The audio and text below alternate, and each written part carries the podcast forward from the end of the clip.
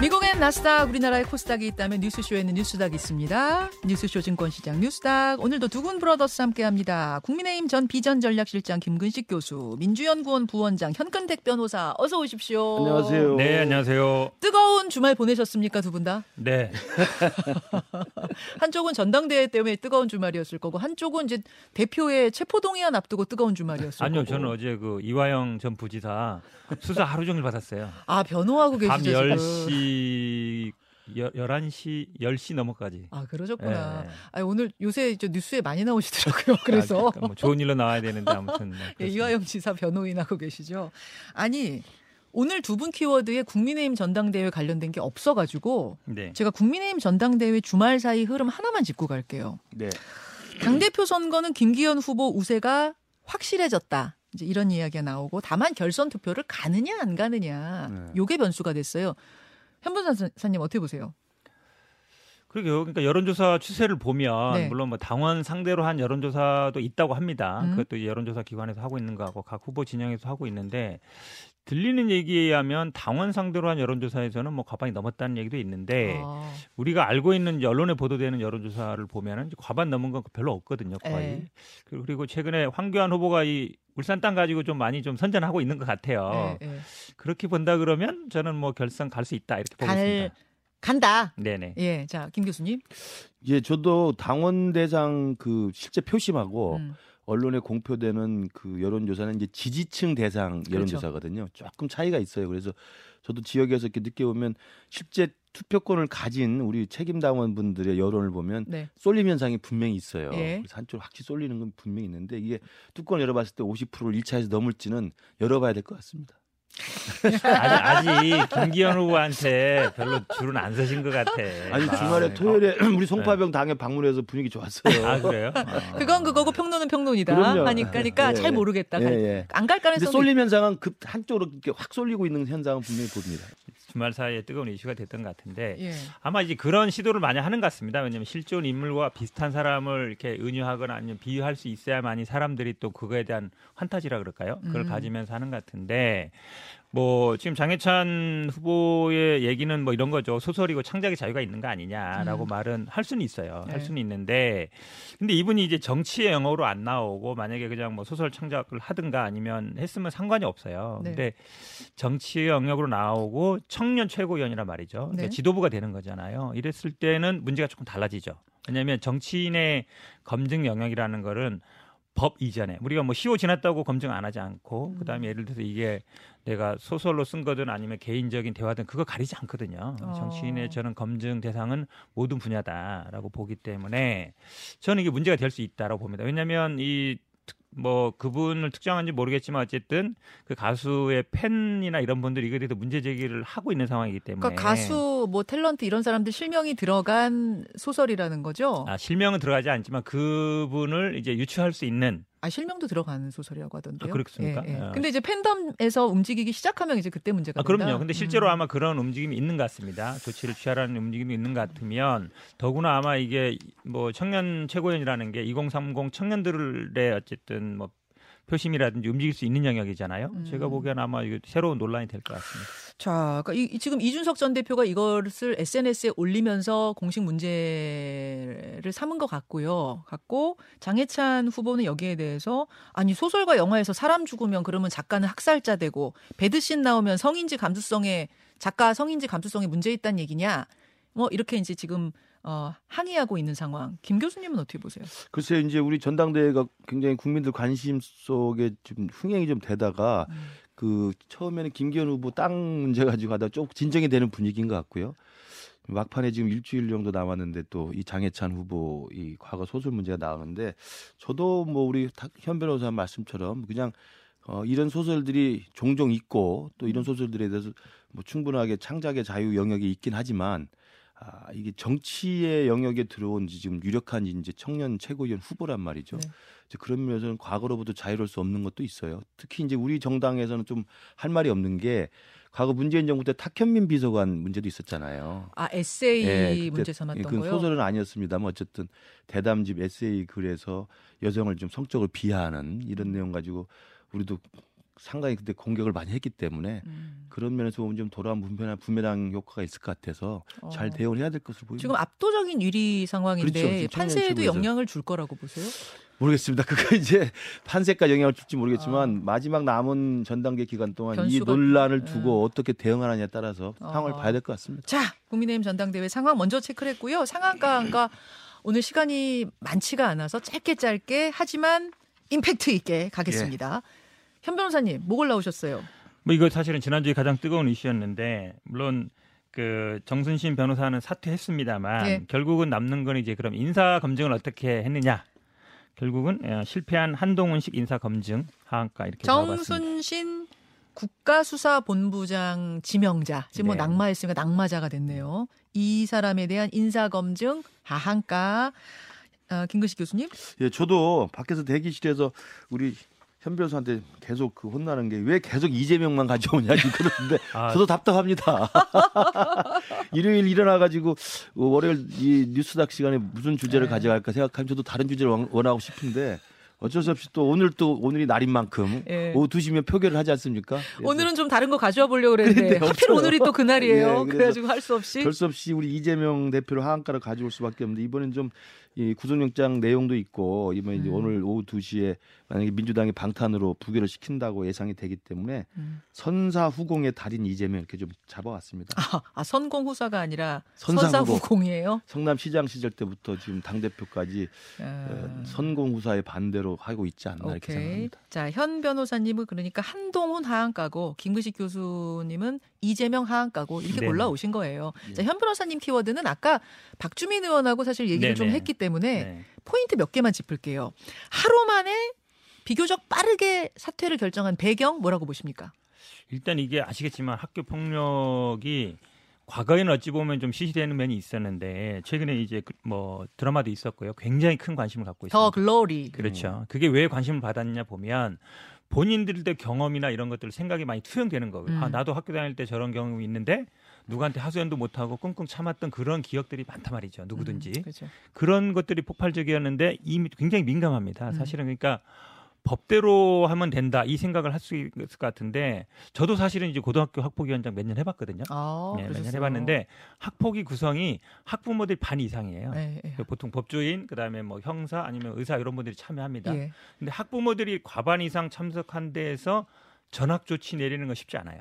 어. 왜냐하면 그 학부모들이라는 게 그래도 네. 그 부모들 서로 알기 때문에 네. 그 학년 대표라든지 학교 운영위원장, 학부모 회장 이런 분들이 참여하거든요. 예. 저도 몇 년 하면서 전학 조치 해본 기억이 없어요. 굉장히 강한 거예요. 그렇죠, 그게 강한 거예요. 중징계예요. 그렇죠. 근데 어. 이게 폭력이 어떤 식으로 이루어졌냐 이런 것보다 네. 실제로 반성을 하고 있는지 아. 화해를 했는지 이거를 또 중시 봅니다. 왜냐하면 아, 학폭이라는 게 처벌을 위한 기관이 아니에요. 학교는. 가능하면 반성하게 하고 그러면 사과하게 하고 화해시키고 네. 그게 목적이거든요. 네. 근데 이때 학폭에 결정한 거 보면 반성 안 하고 있다. 음. 화해도 안 하고 있다. 음. 그러니까 그 정도로 어찌 보면 이 그 학폭 그, 그 교사들이나 아니면은 뭐 그 학부모들이 보기에도 심각하다고 본 거예요. 음.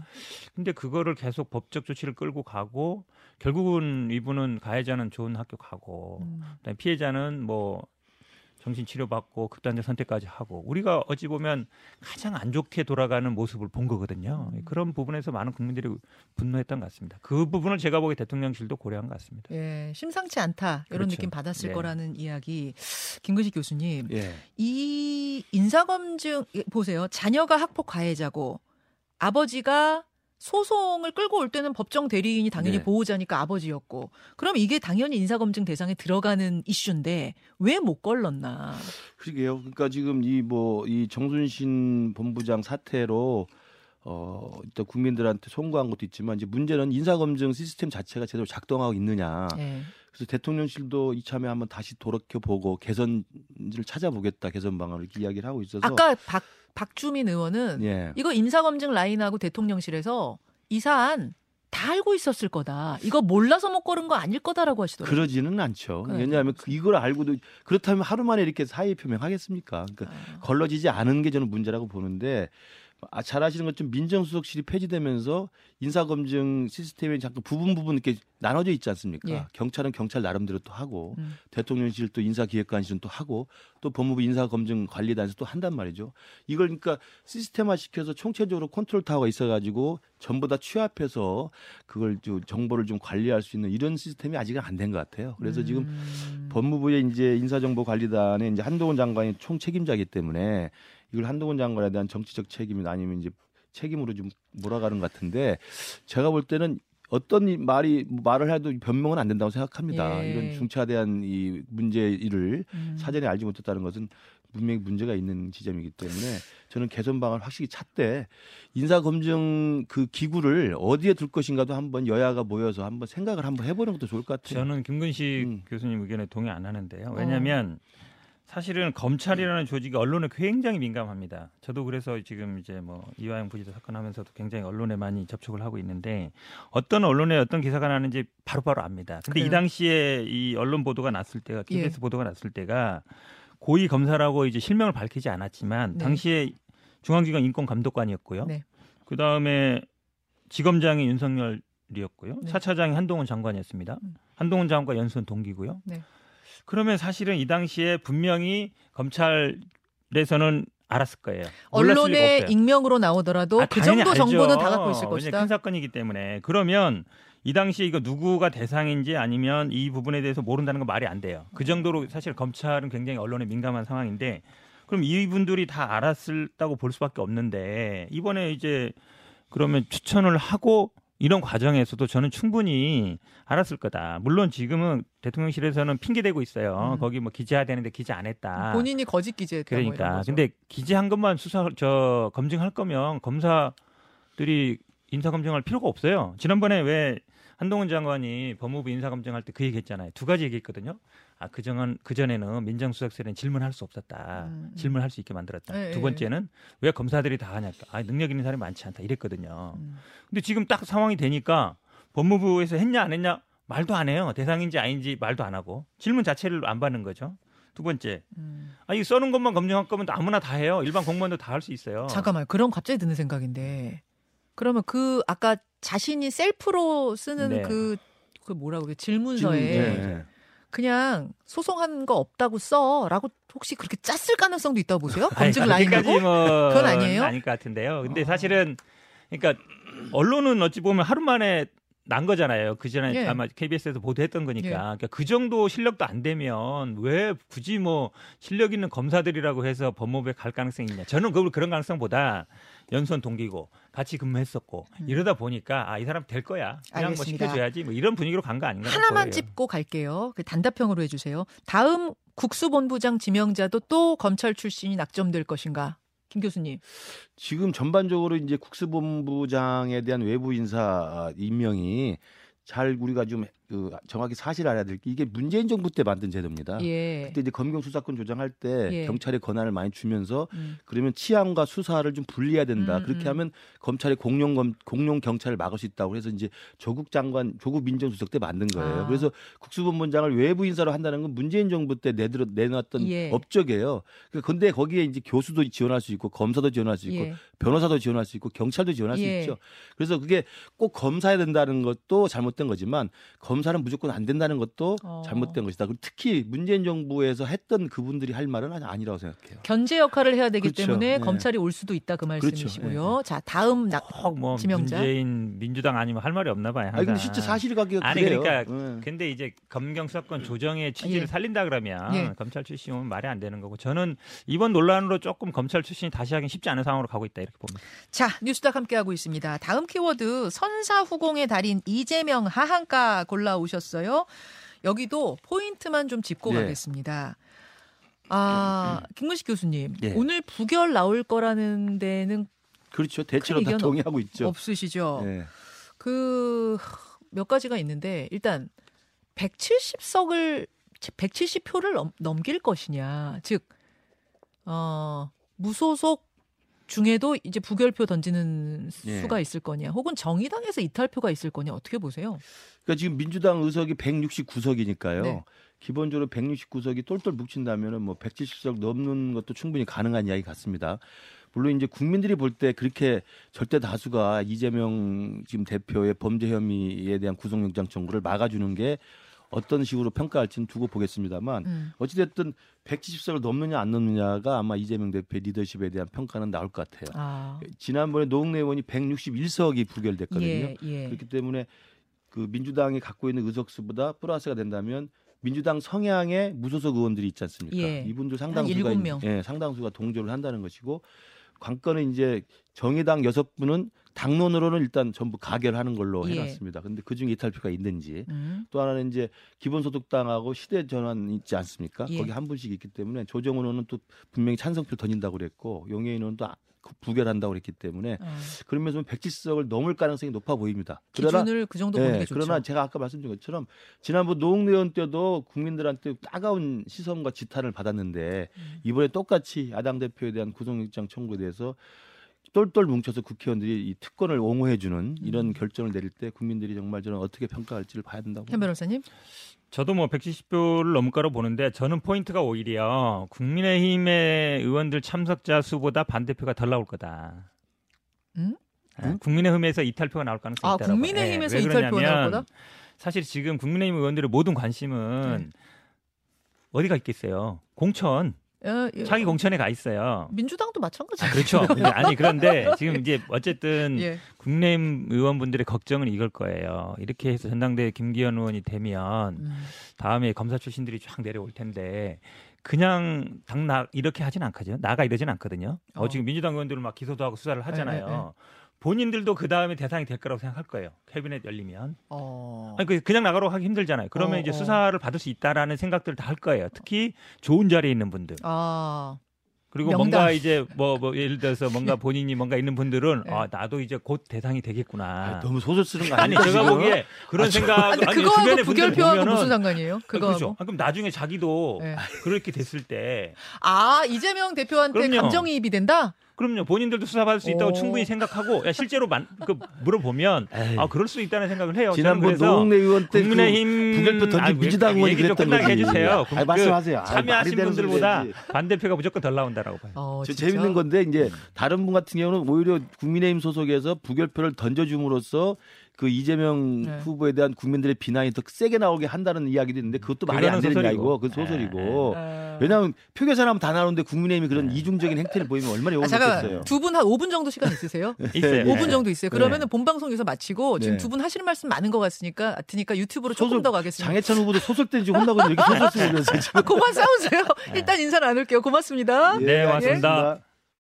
자, 라디오 청취자들과 인사 나누고요. 유튜브로만 보고 계십니다. 뭐 유튜브로도 지금 한 18,000분이 안 나가고 어, 계셔가지고 예, 우리가 조금만 더 이야기를 해봤으면 좋겠어요. 그러니까 두 분이 지금 어, 국민의힘에서 이탈표가 나오냐 안 가느냐 나오냐 가지고 막 뜨겁게 붙, 붙으시다가 지금 본방송이 꺼졌는데 아니 현 변호사님 네. 이렇게 얘기하시는 분들은 봤어요. 민주당의 이재명 대표가 계속 대표직 유지하는 게 국민의힘으로서 유리할 것 같다는 생각을 하면서 그런 계산으로 부결을 던지는 국민의힘 의견이 있을 수도 있다라는 주장까지는 제가 들어봤는데 이재명 대표한테 동병상련 감정이입이 돼서 부결표 던질 거다라는 거는 제가 처음 들어봤거든요. 물론 뭐 저희 뇌피셜이죠. 뇌피셜인데 거의 판타지 수준인데. 앞에 얘기는 이제 우리 장성철 소장님이 계속 얘기하는 190표까지 막 얘기하시는 장선생님 분인데 190표 얘기하시더라고요. 네. 그렇게까지는 아닐 것 같고요. 네. 근데 이제 왜 그러냐면 사실은 아니 제, 근데 제 논리를 한번 들어보세요. 예, 예. 그거였잖아요. 지금 국민의힘 의원들이 검사 출신들이 저는 한 40명, 50명이라 받았는데 어떤 분들은 3분의 2 이상 아마 할 거다. 그러니까 꼭 검사는 아니지만 서울법대 판검사 출신 이런 분들로 쭉 공천을 공천을 할 거다. 이- 지금 현역 의원 밀어내고 그렇죠. 좋은 자리에 그렇죠. 그럼 그 현역 의원들을 아. 어떤 명분으로 밀어내느냐. 어. 단순히 어 당신 뭐 윤석열 라인 아니까 나가 이렇게는 안 된단 말이죠. 그렇죠. 뭔가 명분을 삼겠죠. 음. 근데 윤석열 대통령, 한동훈 장관 이런 분들이 그동안 해온 걸 보세요. 그럼 뭐 이제 수사 시작합니다. 뭔가 언론에 나오고 음. 그 다음에 뭔가 이제 소환하고 기소하고 그렇게 해왔거든요. 지금 민주당 인사들도 그렇게 되고 있고 어. 그렇게 보면 그게 왜 본인들은 대상이 절대로 아니라고 생각하겠느냐. 그게 저는 착각이라고 봐요. 떨고 있는 의원들이 있을 거다. 당연하죠. 좋은 자리에 있는 그렇죠. 아니 일단 내보내야 되는데 어떻게 내보내겠어요? 그러면 어. 사실은 그 수사 대상이 된다거나 소환한다거나 이렇게 뉴스가 나오면 예. 벌써 움직여요 사람들이. 그 특히 어. 당내 경쟁자에 있는 사람들이 아 저 사람은 이제 아웃이다. 어. 그러면 뭐 그 이제 출마를 준비하거나 이런 분들이 서서히 움직이죠. 그러면 또 어. 분위기가 자연스럽게 형성이 됩니다. 어. 당내에서 아 저 사람은 이제 컷오프야 수사 대상이야. 아. 그 얼마나 쉬- 쉽고 편한 방법이에요. 아이고. 제가 보기에는 어. 그렇게 갈 가능성을 예상하고 있을 거예요. 그럼 이탈표 몇 몇 표 예상? 저는 10표. 열, 열 표의 근거는 뭐예요? 지난번에 귀권포가 많이 나왔거든요. 9표였는데 예, 노웅래 물론 이제 그 본인들 생각하기에 나, 나는 지금 다 친윤이니까 안 잘릴 거야. 이런 사람 다 생각하고 있을 거 아니에요. 네. 모두 때. 다. 음, 그런데 아무리 생각해도 내가 친윤이 아닌 사람들이 있어요. 어. 있잖아요. 예, 예. 비윤이라 할 있- 수 있는 있죠. 사람들. 있죠. 이런 사람들이 일단 1차 타겟이 될 거거든요. 아. 그럼 그 사람들은 어 내가 여기서 굳이 예, 이거 찬성 던져봐야 나한테 생기는 게 뭐지? 저도 이야기 좀 합시다. 별로 없는데. 자, 김 교수님. 아니 우리 현 변호사가 뇌피셜이라고 본인 스스로 이야기했으면서 너무 뇌피셜을 소설로 아 근데 뇌피셜도 뭔가 근거 그럴싸해 보이면은 근거가 되는 오히려 거잖아요. 그 내부의 분란과 네, 그 네. 내부의 자기의 어떤 그 이재명 대표와의 그 빙의에 의해서 자기 처지를 예상하고 찍을 사람들은 민주당 내에 더 있죠. 그러니까 노웅래 의원 어. 때도 민주당에서는 야 저렇게 한동훈 장관이 나 저렇게까지 음, 이야기하면 음. 언젠가 나한테도 저렇게 수사 혐의가 와서 하면 내가 어떻게 될까 생각해서 또 던진 사람도 있고 그때 자기들 스스로 그랬잖아요. 감정적 격앙돼서 했다. 네, 예. 그리고 최근에 지금 기동민 의원, 이수진 의원 지금 기소됐지 않습니까? 음. 그러니까 이러저랑을 보면 오히려 민주당 내에서 그런 복잡한 계산 속에서. 보이지 않는 이 음. 무기명 투표 들어가니까 국민들의 따가운 질책을 무릅쓰고라도 부결표를 던지는 거지. 국민의힘이 지금 뭐하러 지금 그 이야기를 생각하면서 아 이번에 이재명을 내 힘을 실어주는 게 낫겠다 이렇게 하겠습니까? 이재명 힘 실어준다고 생각하지는 않겠죠. 아, 그러니까 본인들 본인들의 생존 문제를 그건 올 생각하겠죠. 가을쯤 정기국회 아니, 왜 그러냐면 그때는 생각해 보지만 사람이 표를 던질 때 물론 이제 안 까봐야 되는 이야기예요. 알겠지만 예. 내가 표를 던져서 예. 이거를 가결시킬 수 있다. 음. 그러면은 가결표를 던져요. 예, 예. 근데 이제 모든 언론이나 본인들 생각에서 투표하는 사람도 내가 이걸 찬성표 던지면 찬성될 거라고 생각하는 사람 아무도 없어요. 음. 그러면 그 찬성표를 던지는 것에 대한 동의이 떨어져요. 아니까 그래도 아. 아까 말씀하신 것좀 장성철 소장이 분석한 것도 좀 과한 거고 현 변호사가 이야기한 것도 과한 게 우리 국민의힘 소속 국회의원 숫자가 정해져 있잖아요. 네. 근데 그 정해진 국- 국민의힘 소속 숫자보다 만약에 찬성표가 적게 나오면 어떻게 하려고 그래 그 폭풍을 그 정도는 115보다 기본적으로 적으면 생각하는 거예요. 아. 그러니까 아니 근데 이게 누가 비밀. 투표기 때문에 에이 그 말이 안 분명히. 저 의원수보다 적게 나오면 이렇게 얘기할 거예요. 의심받는 사람들은 예. 아 봐라 민주당에서 반란표가 나온 거다. 우리가 한게 아, 아니라 아, 민주당에서 반란표가 이만큼 나왔다라고 포장할 수 있기 때문에 반란표가 절대 아니지, 그런 그건. 일이 없어요. 115석이 안 되면 근데 그것도 안 되지. 그리고 그 네. 반란표가 아니지. 그건. 115표가 그럼요. 최소한 그 나와야 그 계산상 현 변호사님은 지금 말이 안 되는 이야기 하고 있고 그 아까 저 아니죠. 이야기 다시 115좀 합시다. 아니 예를 들어 민주당에서 민주당에서 찬성표를 던졌다 이렇게 갈 수도 있는 거예요. 아. 아니지 그렇게 해석을 할 수 있죠. 부결표를 던진 거가 되는 거죠. 아니죠. 그러니까 오히려 비명이 찬성표. 던졌다 이렇게 나, 해석하면서 우리는 우리가 한 게 아니다라고 그렇게 빠져나가라고 자, 하겠죠. 자, 자, 그냥 오늘 보죠. 네, 거지. 예, 보죠. 오늘 네. 어떻게 되는지 하여튼 보고 내일 얘기하도록 하고 한동훈 장관이 오늘 나가서 뭐라고 할까? 요거는 또 관심사거든요. 어, 노웅래 의원 때보다 길고 더 자세하게 할 것이냐? 아니면 이번에는 그냥 뭐 간략하게 뭐 할 것이냐? 현 변호사님 어느 쪽? 길게 할 건 같아요. 길게 할것 같아요. 할 같은데 지난번에는 뭐 돈봉투 부스럭 소리 이것 때문에 이제 말이 많았는데 그럼 이번에 뭘 할 거냐? 음. 뭐 사인하는 소리 뭐 쓱 소리 났다 뭐 이걸 할 건지 모르겠지만 이 대장동이나 성남 FC는 그동안 언론에 너무 많이 나와가지고 제가 보기에 새로운 내용은 없을 거예요. 근데 아, 한방은 설명은. 장황하고 뭔가 좀 의미 있는 말을 하기 위해서 좀 이제 강, 센 단어를 지난번에 구속영장에도 보면 무슨 막 뭐, 뭐 아시탑이 뭐 이상한 용어를 막 썼잖아요. 음. 사실은 그게 뭐 법 적으로는 잘 안 쓰는 용어인데 그래도 어쨌든 뭐 뭔가 좀 센 워딩을 쓰려고 할 것이다. 근데 아. 새로운 증거를 제시할 가능성은 별로 없다. 제 생각에는 이제 자세하게 설명을 할 거고요. 예. 그건 국민들에 대한 예의이고 법무장관으로서 해야 될 일을 한다고 생각하고요. 제가 예측해 본다면 지금 뭐 그 428억 저수지라고 하는 그 돈의 흐름에 대해서는 아직 그 김용과 정진상 입을 다물고 있어서 거기까지는 아직 수사가 확대되고 있지 않지만 저는 성남 FC 의혹만큼 이건 빼박 혐의가 강하거든요. 그러니까 어. 그 인허가를 무기로 해서 그 성남시에 거주하는 기업들의 그 부정한 청탁에 대해서 뒷거래로 다 돈을 받은 거기 때문에 저는 대장동 사건보다는 성남 FC에 대한 제3자 설명을 뇌물죄에 대해서 아주 제가 볼 때 충격적인 이야기가 나올 수 있다. 아, 한 방이 있- 있을 거다. 새로운. 증거 왜냐하면 한 방이 거기 나오면 네이버나 두장 같은 경우 이미 당시 성남시 정진상이가 움직였던 건 뭐 다 알려진 사실이고 그다음에 그 두산이나 네이버의 관계자들 사이에 주고받은 내용, 그다음에 공문 이런 것들이 다 자료로 있기 때문에 저는 그 중에서 국민들이 봤을 때 정말 아 정말 심했구나. 인허가권을 가지고 장사를 했구나. 음. 성남시장이. 그러니까 성남 시, 시민이 맡긴 공적 권한을 자기 개인적인 이익을 위해 썼구나라는 것을 저는 보여주는 저는 그 개인적으로 제 뇌피셜인데 네. 그러한 내용들에 대한 전 풍분한 증거 자료를 오늘 좀 공개할 가능성이 있다고 성남 봐요. FC 관련해서 뭔가 한동훈 장관 예, 입에서 예. 새로운 예. 한 방이 나올 예. 것이다. 예. 현 변호사님은 나올 거 다 나왔다, 없을 것이다. 이렇게 두 분이 개인적인 이익이라 하시니까 궁금한데 그러니까 정치를 잘해서 시민들한테 혜택을 많이 줬다는 거잖아요. 환수를 많이 해가지고 그걸로 어쨌든 성남 FC 운영을 잘해서 그 당시에 축구단 잘 됐어요. 지금은 잘 안 되고 있죠. 뭐 어. 혼도 안 되고 이랬으니까. 그러니까 결국은 이제 핵심이 그겁니다. 말씀처럼 개인적인 이득을 취했느냐 이거거든요. 그러니까 사실은 뭐 시민구단이라는 게다 아시겠지만 눈에 얘기하잖아요. 만약에 뭐 후원이라든지 광고가 없으면 시민들 세금이 들어가게 돼 있어요. 지금 전국에 열 몇 군데 이제 시민구단이 있는데 다 그런 상황이거든요. 대부분 이제 세금으로 운영되는 상황인데 그러니까 그거에 대해서 잘 운영하겠다고 한 게 뭐가 잘못이겠습니까? 오늘 네. 한번 한동훈 장관이 그 부정한 청탁과 대가잖아요. 제3자 뇌물은. 그 부정한 청탁과 대가라는 걸 자꾸 이제 저런 식으로 시민구단 때문에 어쩔 수 없었다라고 이야기를 하는데 그 부정한 청탁이 얼마나 부정한 것이었는지 그리고 그 대가를 얼마나 뒤에서 서로 조율하면서 주고 받았는지를 입증하는 이야기를 할 거라는 생각이 든다는 아, 거예요. 오늘 그때 들어보시죠. 뭐. 그거를 보시고 또 음. 이재명 대표도 오늘 설명하잖아요. 그렇죠. 그렇죠. 네. 신상발을 네, 하겠죠. 네. 두 분,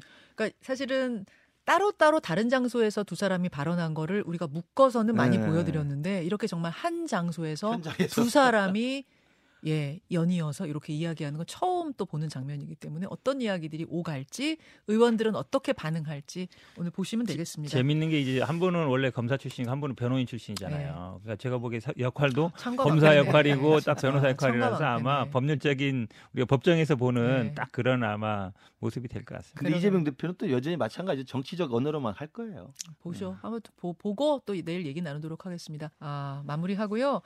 힘내세요. 진짜 두 네. 분다 예, 워낙, 그럼요. 워낙 여러 네. 가지로 좀 당내도 복잡한 게 많고 정치도 좋은 얘기할 게 없어서 힘드실 거예요. 힘드실 텐데 그래도 힘내고 일주일 또 버티십시오. 네, 알겠습니다. 오늘 고맙습니다. 감사합니다. 고맙습니다. 여러분 저는 여기서 인사드릴게요. 고맙습니다. 고생하셨습니다.